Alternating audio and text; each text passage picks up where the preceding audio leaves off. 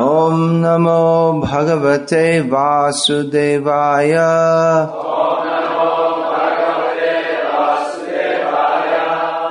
Bhagavad Gita as it is, translation and commentary by His Divine Grace A.C. Bhaktivedanta Swami Prabhupada, chapter 18, text 65. Bhagavad Gita is the great book of philosophy that teaches us the purpose of life and the goal of life.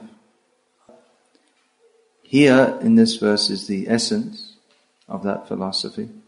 As Prabhupada states in the purport prior to this verse that the manmana, always think of me, is the essence of the teachings of Bhagavad Gita. As Prabhupada states elsewhere that love is the basis of Krishna consciousness. Krishna consciousness means to love Krishna. Because to know Krishna is to love Krishna. He is the object of love for all living beings. It is natural to love Krishna. Of course, it is possible, there is one kind of Krishna consciousness in which one doesn't love Krishna. But that is a very perverted form of Krishna consciousness practiced by such persons as Kamsa and Ravana. It's not recommended. If you think I will take up Krishna consciousness like Kamsa and Ravana and then get killed by Krishna, it's not so likely to happen because one may not be as expert as Kamsa and Ravana in hating Krishna.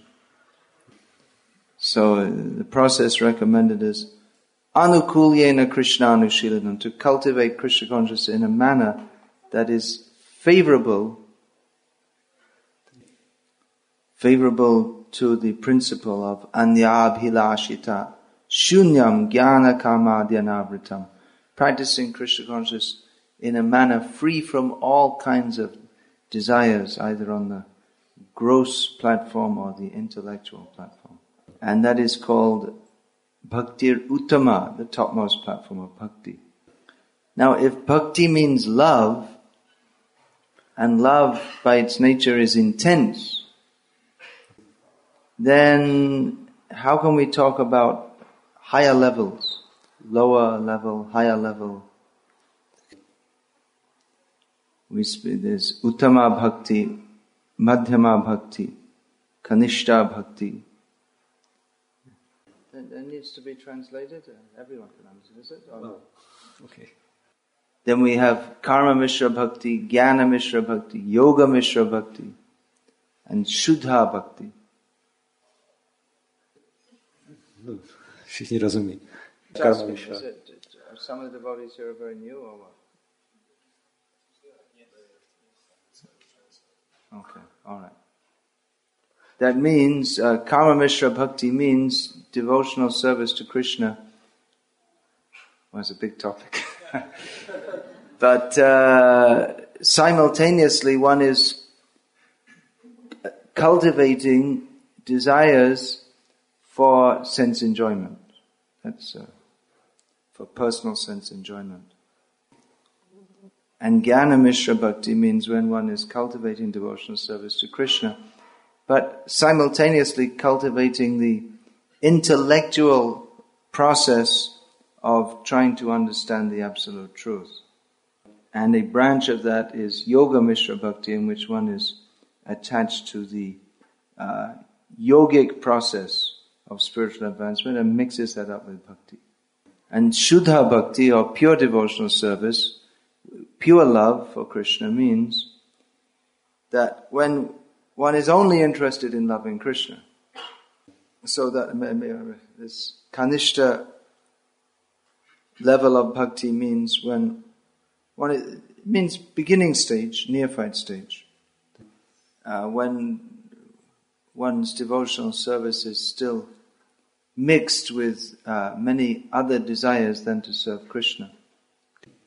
And madhyam or middle stage means um, when one is fixed on the principle of serving Krishna, but still not fully perfect in the practice of doing so. And Uttama Bhakti means when one is simply loving Krishna. So really bhakti means uttama bhakti or shuddha bhakti, topmost level of pure devotion.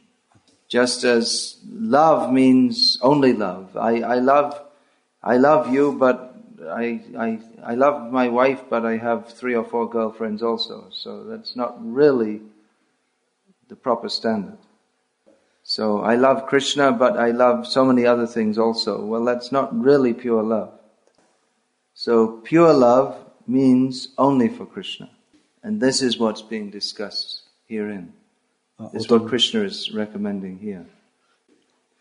Uh, to emphasize that or underline it, he will, in the next verse, say, Sarvadhaman parityaja mamekam sharanam raja. Just give up all other ideas and completely surrender to me.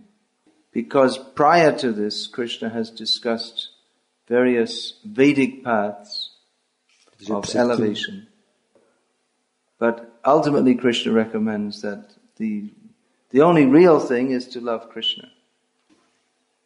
And the great example uh, is the gopis of Vrindavan, who are famous as the topmost devotees of Krishna, who Chaitanya Mahaprabhu recognized as the, who showed the, the best path of worshipping Krishna. Ramya Kachid Vrajavadhu Vargena Ya Kalpita. That uh, the, the best, Chaitanya Mahaprabhu says that the best path of loving Krishna is that demonstrated by the gopis of Vrindavan. And Prabhupada comments about the gopis that they were not great scholars of Vedanta, but they simply loved Krishna. And here at the end of Bhagavad Gita, Krishna says, just love me. Give up all these different paths. Just love me. So, should we conclude then that philosophy is not important? We should just love Krishna. That's true. We should all just love Krishna. Just like the gopis. Is a good idea? No. You don't think it's a good idea? I think it's a good idea. I mean, that's what I learned from all this. We should definitely all just love Krishna just like the gopis. The only problem is that we're rascals. We're not gopis.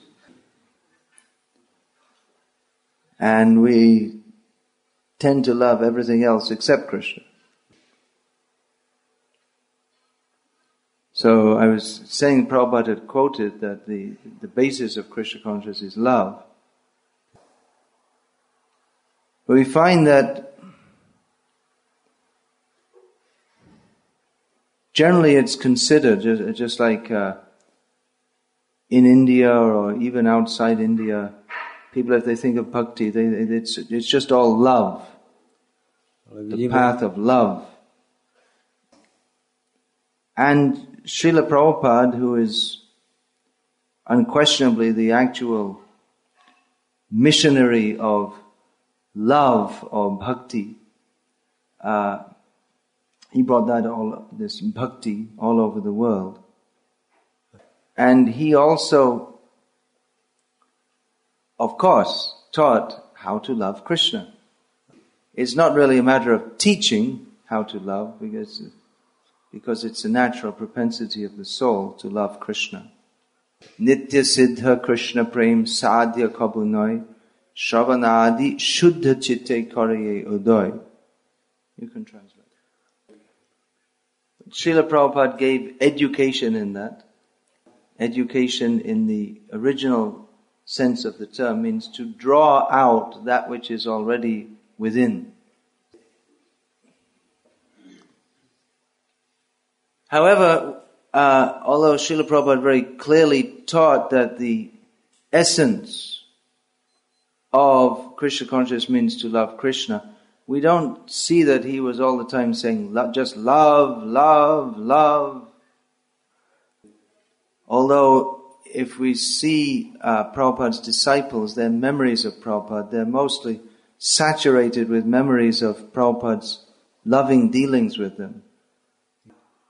Well, it, there are now many uh, anecdotes of Prabhupada recorded, uh, recalled by his disciples, which have been recorded. And the prominent feature we'll see all, in all of them is how devotees, they remember how wonderfully loving Prabhupada was in his, just naturally loving in his, everything he did and said. Even in his chastisement, which as, uh, Shruta Kirti Prabhu, one of Prabhupada's uh, servants, traveling servants, he recalled that Prabhupada would quite often chastise for different mistakes made. And he would shout and use very strong terms. And it was not pleasant to be chastised. I'm doing, I'm not doing properly. I'm not serving my spiritual master properly. It's very bad feeling. But he said that, uh, although at the time it didn't feel very nice, but he said, now I'd give anything in the world to have the opportunity to again be chastised by Prabhupada. Why is that? I, if someone approaches you and says, what would you like most in the world? I'd like to be yelled at and chastised. Who would say? But yelled at and chastised by Prabhupada because that, that is another transmission of his uh, extraordinary love beyond the material platform, natural love of the soul. Without reading any new age books on how to be, how to love and be nice and all this kind of thing, uh, Prabhupada, in everything he did, naturally reflected love of Krishna because he was completely full of it.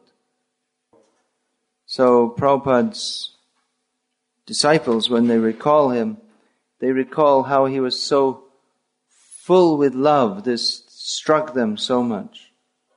The very endeavor to leave Vrindavan and go to the West and struggle so much to preach Krishna consciousness is certainly, uh, in its essence, an expression of Prabhupada's extraordinary love for all living beings. However, we don't find that Prabhupada was most of the time talking love, love, love.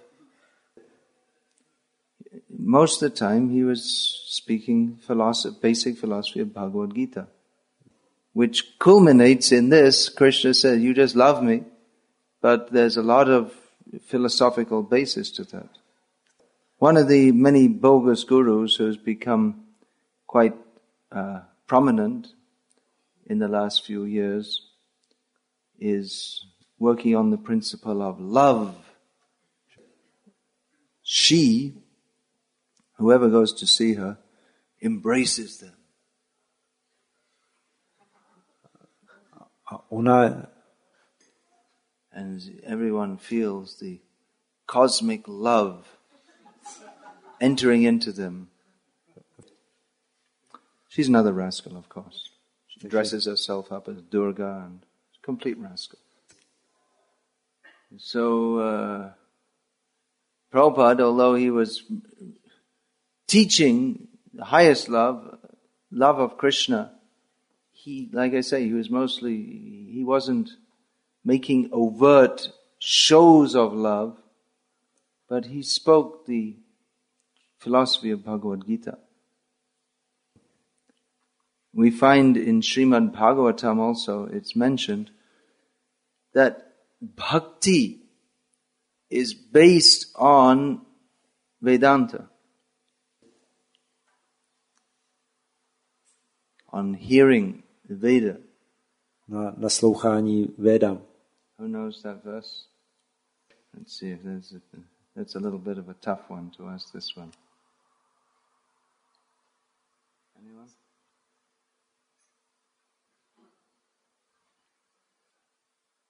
Tat chadadhana muniyo gana vairagya yuktaya pashanti atmani chatmanam bhaktya shruta grihitaya. Shrut means bhakti is based on hearing shruti, which means Veda.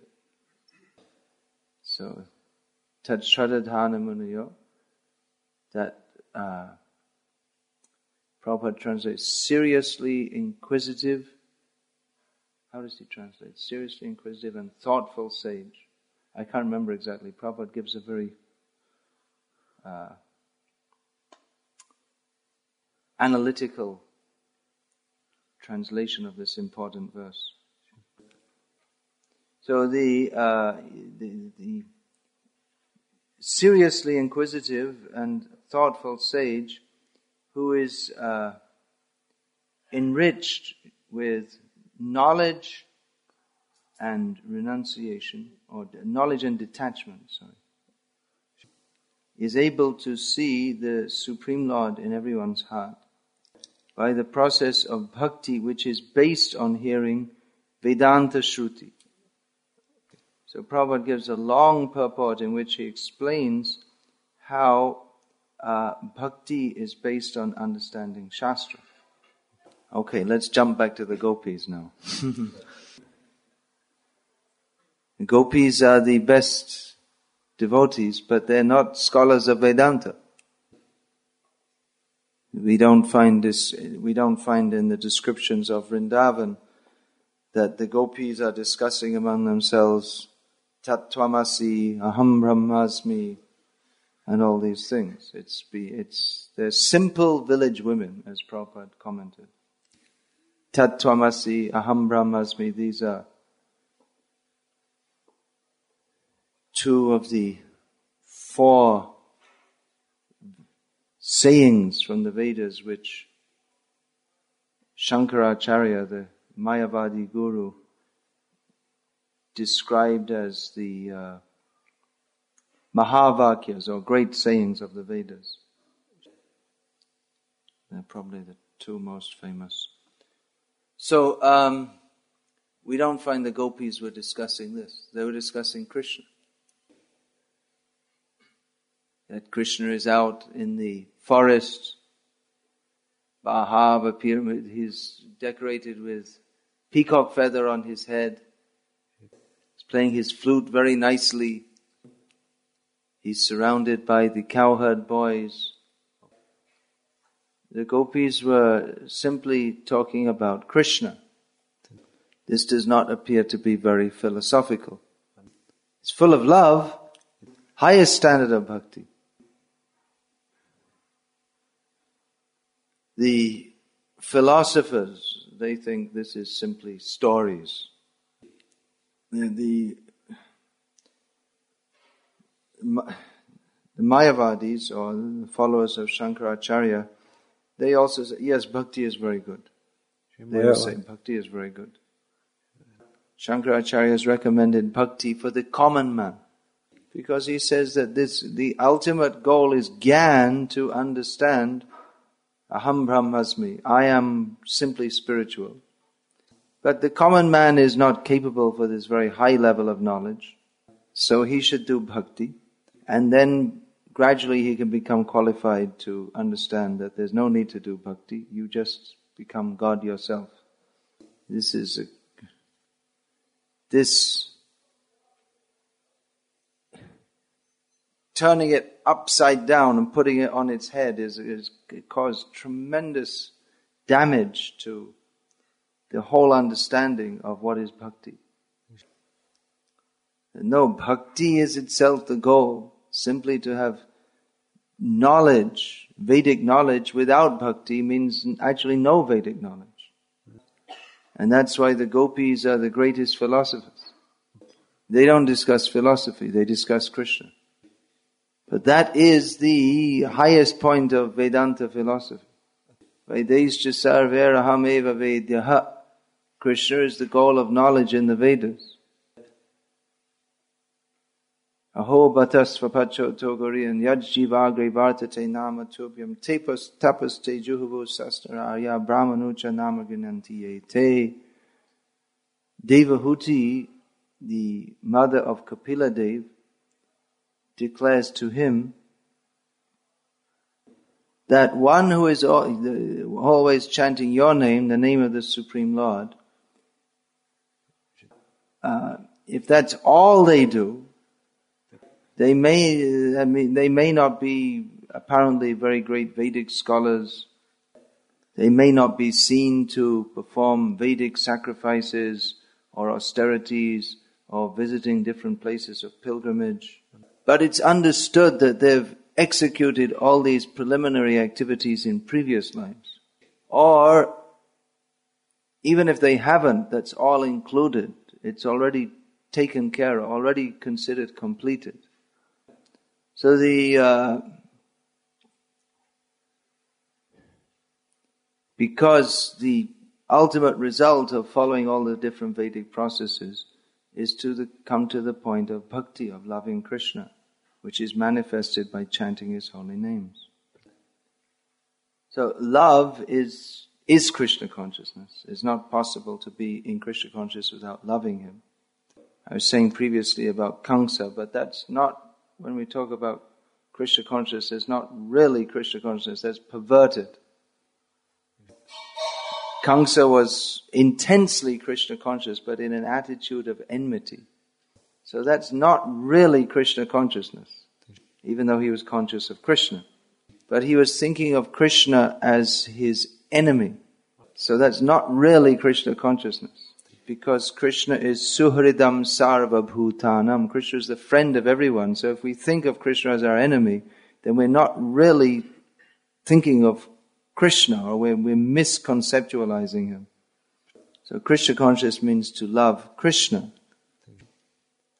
But then bhaktya shruta grihitaya. Bhakti is to be uh, understood by hearing. Shravanadi Shuddha Chitte Kariye Udoy, this the purification of heart by which uh, love of Krishna is invoked comes about by the process beginning with hearing about Krishna. And that hearing about Krishna begins with hearing Bhagavad Gita. So, why is that necessary? Why shouldn't we just love Krishna? Because, as I said, we're rascals. Um, we are more possessed of the attitude of Kamsa than that of the gopis. We have misconceptions of who is Krishna, or we don't have information at all who is Krishna. We are possessed of the demoniac mentality. In this material world, everyone is infected by the demoniac mentality of thinking, Ishvaraham, I am the controller not Krishna. Aham bhogi, I am the enjoyer, not Krishna. So we conceive of Krishna as our competitor or enemy. We should simply love Krishna, but we're not convinced of that. That we should love Krishna like the gopis. Gopis simply loved Krishna. That story is given of that demonstrates how the gopis' love for Krishna is the topmost. It's wholly unconditional. That when Narad Muni approached Krishna and asked him, "Who are your best devotees? How can I understand this?" Then Krishna gave him a task. He said, "You go to all my devotees and tell them I, I Krishna have a headache. And naturally, my devotees will want to cure that. So you tell them that the cure is to take the dust from his devotee's feet. You please give, and I'll take and put that on Krishna's head, and that will cure his headache. So Narad Muni went to see different devotees and told them that, well, I'm just coming from Krishna, and unfortunately he has a headache. And devotees, when they heard this, they became very concerned. Oh, Krishna has a headache. What can we do to alleviate this condition? So Narad Muni told that we just need some dust from the devotee's feet. You give that, we'll, I'll take it back, rub it on Krishna's head, and that will cure the headache. But a devotee, how can a devotee agree to put the dust from his feet on Krishna's head? That's, that's against devotion, isn't it? How can you do that? That's offensive. You go to hell if you do that. So all the devotees thought, oh, that's, that's, that's, that's just impossible. How can, how can we put the dust of my feet? I'm just insignificant. He's God. how can we do that? That's not possible. So no one agreed to do so. When Narad came to the gopis and they said, Oh, Narad, where have you come from? I came from Krishna. Oh, how nice. How is Krishna? He has a headache. Oh, they became very distressed to hear.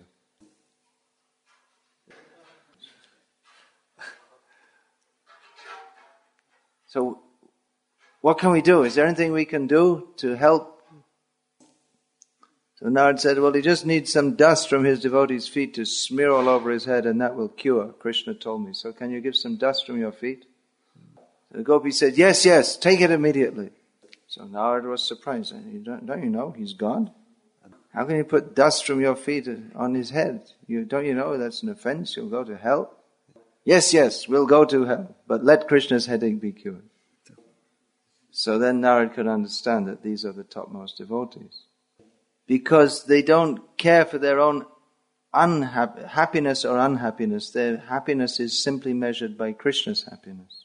That if they have to suffer the unhappiness of being in hell, they will find that better, that if Krishna is cured of his headache, they will be happy to know that, rather than Krishna is having a headache and they're living very comfortably.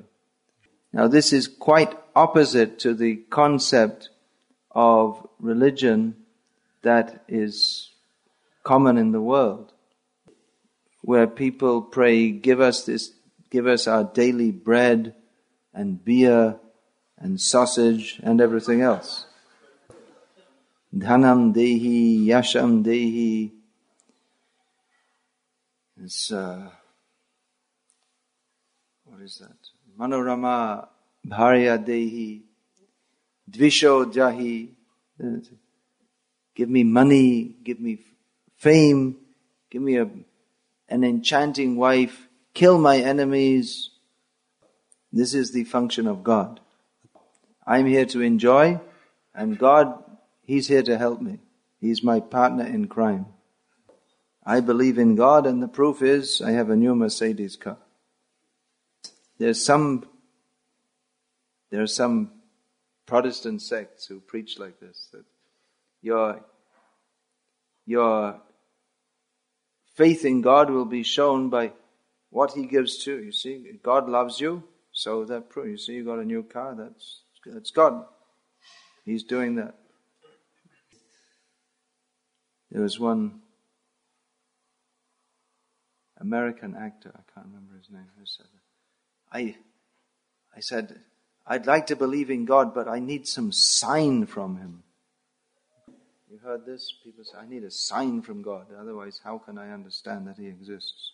I need a sign from God, like, like a, something like a 20 million deposit in my bank account.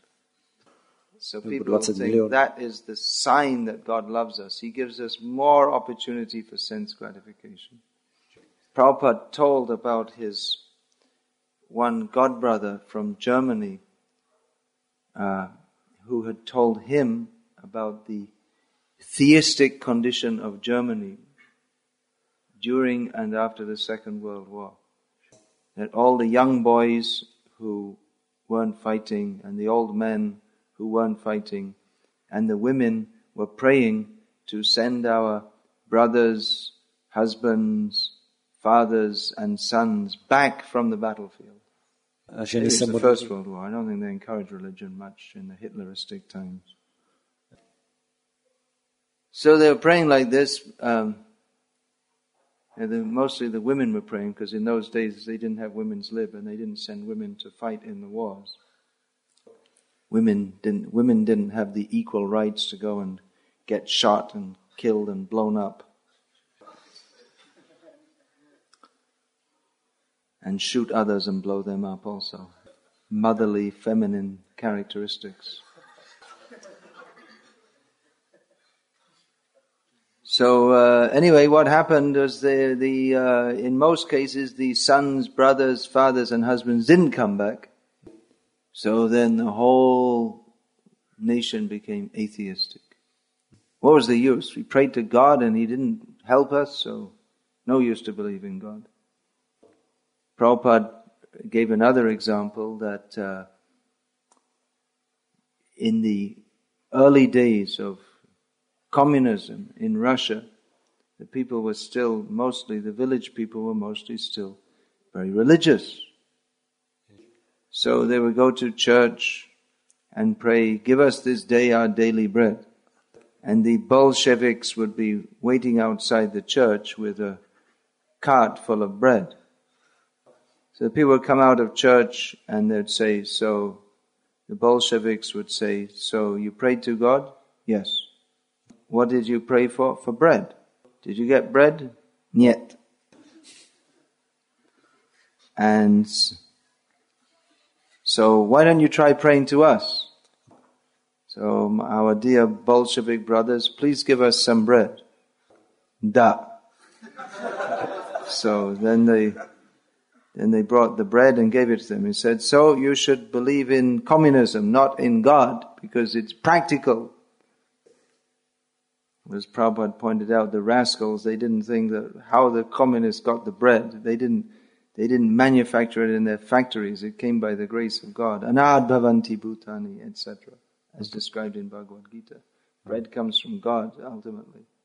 So this is uh, materialistic religion. We pray to God and He helps us to get something for our sense gratification.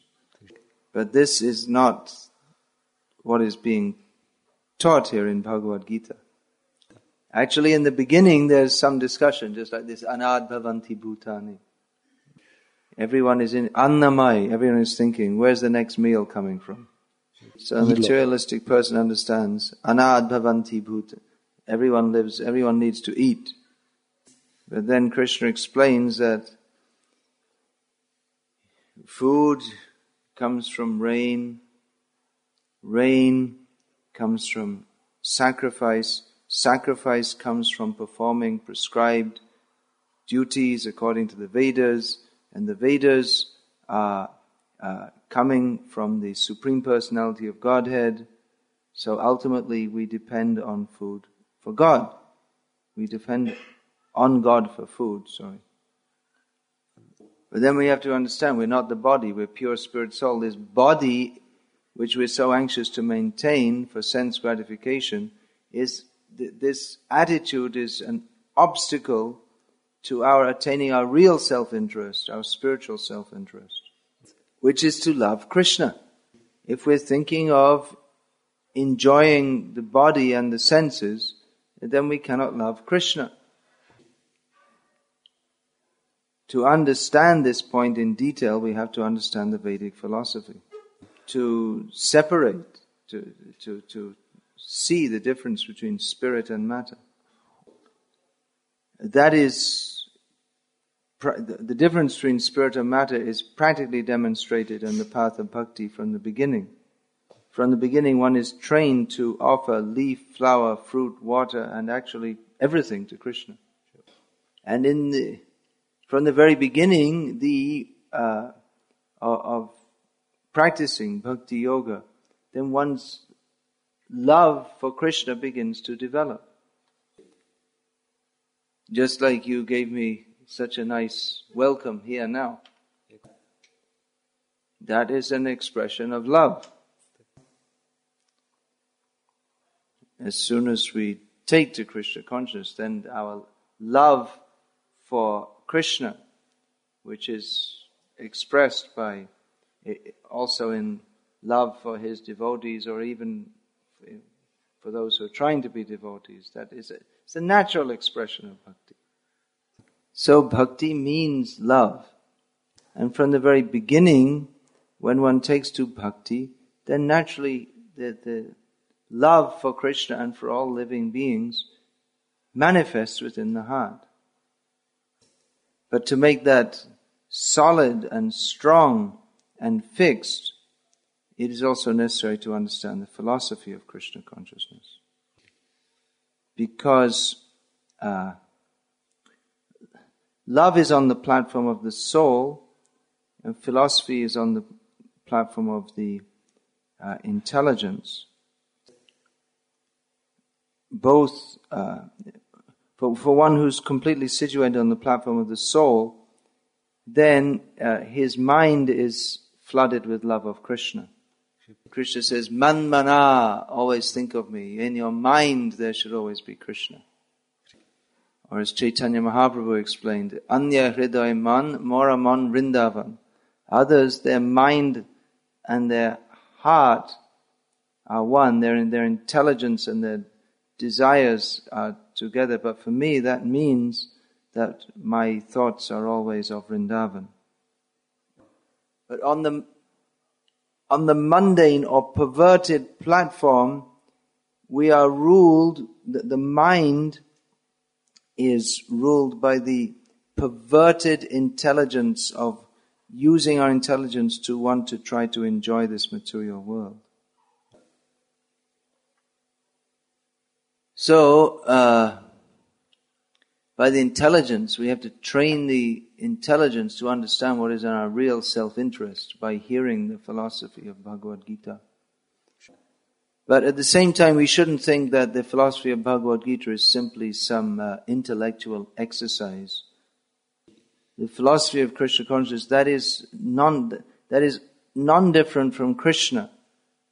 The, the difference between uh, the knowledge of Shastra and the knowledge of the mundane world is that the knowledge of the mundane world is imbued and permeated with forgetfulness of Krishna, Whereas automa- the, the knowledge of Bhagavad Gita that is full of bhakti is not different from bhakti. So it's not that this uh, understanding Shastra is simply some kind of intellectual exercise which we is to be given up when we attain bhakti, but rather it is bhakti. It's not different from bhakti. And although the uh, gopis, they may not have been discussing Tattvamasi, but that doesn't mean that uh, that they are totally cut off from any philosophy, because all the gopis come again as associates of Chaitanya Mahaprabhu and discuss this philosophy of Krishna consciousness in great detail. It's not that when they do so they're on a lower platform, but in in the situation in Vrindavan, what is favorable for their bhakti to Krishna is uh, as they are, their swarupa, their form, as cowherd girls, that is favorable to the love of Krishna in that circumstance. So we should discuss this philosophy of Krishna consciousness and love Krishna. The two things are inseparable. When Krishna says, Sarva-dharman Parityajya, you, you give up everything and surrender to me, that doesn't mean that we give up understanding the philosophy of Krishna consciousness. Because right after that, Krishna tells that this knowledge should be preached to others. So if it's to be preached, if, if Krishna had to go through the whole philosophy to bring Arjuna to the point of uh, understanding that we simply have to surrender to Krishna, then certainly that philosophy is required for others also. Therefore, we find Prabhupada would repeatedly tell his disciples, you have to read my books, you have to discuss these topics regularly in the classes. Because this is essential for understanding and loving Krishna. Just on the topic of love, there's a t-shirt here, make love, not war. those of us who know English better know that make love is a, it's an English, in English that means have sex actually. So this t-shirt may not be so suitable for devotees. It's made by ISKCON? Well, they should say love Krishna better. Because in, in karmi terminology, love is more or less synonymous with sex, especially in the modern age. Previously, they had some idea of romance, but they just cut that out, and it's just, you know, romance was the excuse, but now they're more straightforward, and it's just sex, that's all.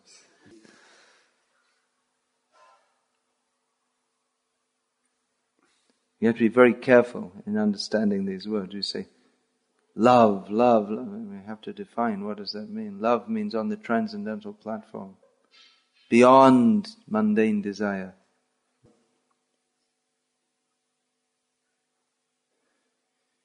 Hare Krishna. We finished that?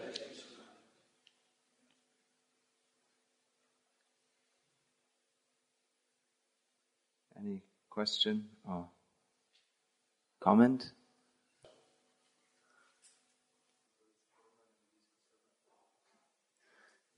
What is actually the difference between Karma Mishra Bhakti and Yukta Vairagya? Because sometimes it seems quite close to each other. Really? Then I don't think you understood either.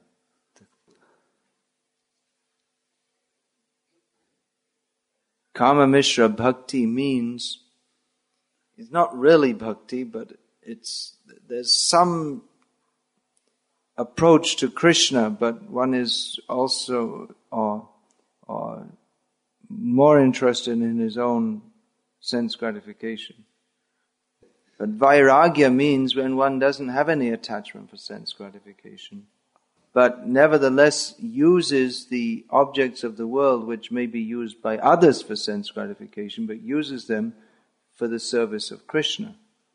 So, uh, materialistic people might come to a place like this for sense gratification. Uh, and devotees also come here, but for a completely different purpose, for, for, for serving Krishna.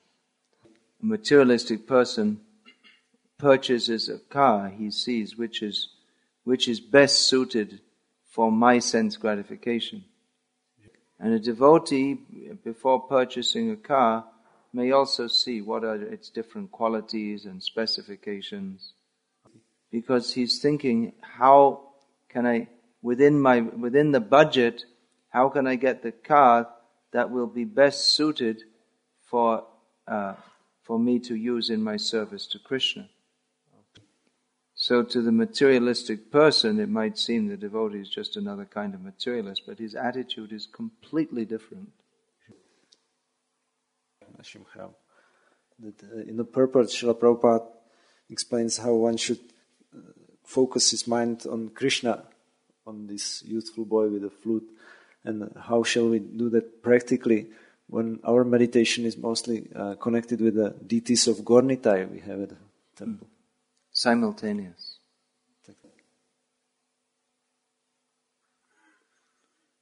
If one thinks of Gaur, then he must think of Krishna.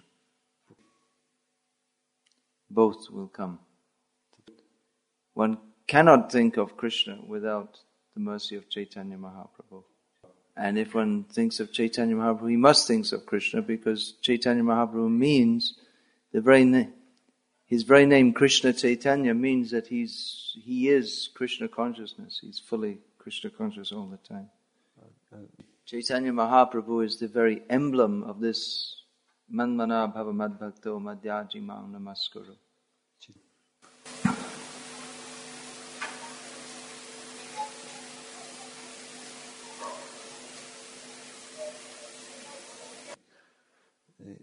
Sometimes, or it is said usually that book distribution is in the mood of gopis serving Krishna, but I cannot well, really understand. If, that's that's on high level, yes. What's the question?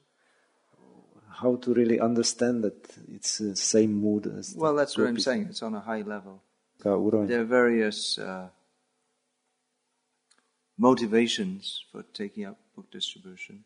It's said that devotional service should be unmotivated, but that means without any material motivation. So uh, by unmotivated, it means our motive should be to please Krishna, not for any personal motive.